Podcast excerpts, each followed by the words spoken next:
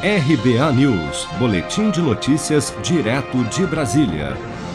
O ministro das Comunicações, Fábio Faria, anunciou nesta terça-feira, 2 de fevereiro, que irá realizar uma viagem oficial de 11 dias a países da Europa e da Ásia, juntamente com outros membros da pasta, para conhecer de perto a tecnologia 5G. A comitiva que partiu de Brasília às 14 horas desta terça tem como destinos Suécia, Finlândia, Coreia do Sul, Japão e China, com retorno previsto para o dia 13 de fevereiro.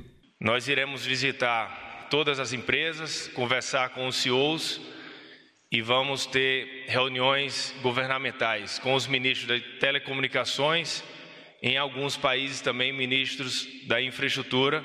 Ainda em sua fala, Fábio Faria destacou alguns avanços tecnológicos previstos no leilão do 5G no Brasil. Nós colocamos vários pontos importantes que são as obrigações que nós queremos no leilão do 5G.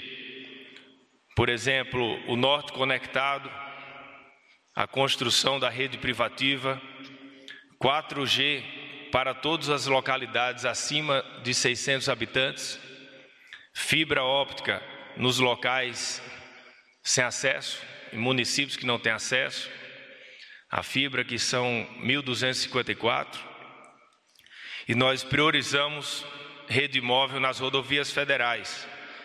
Tem 48 mil quilômetros que priorizamos que não tem nenhuma conectividade. Nós mantivemos a solução para a banda C e todos esses pontos que nós colocamos e muitos outros, que a portaria é extensa, já tivemos três votos dos cinco conselheiros da Anatel.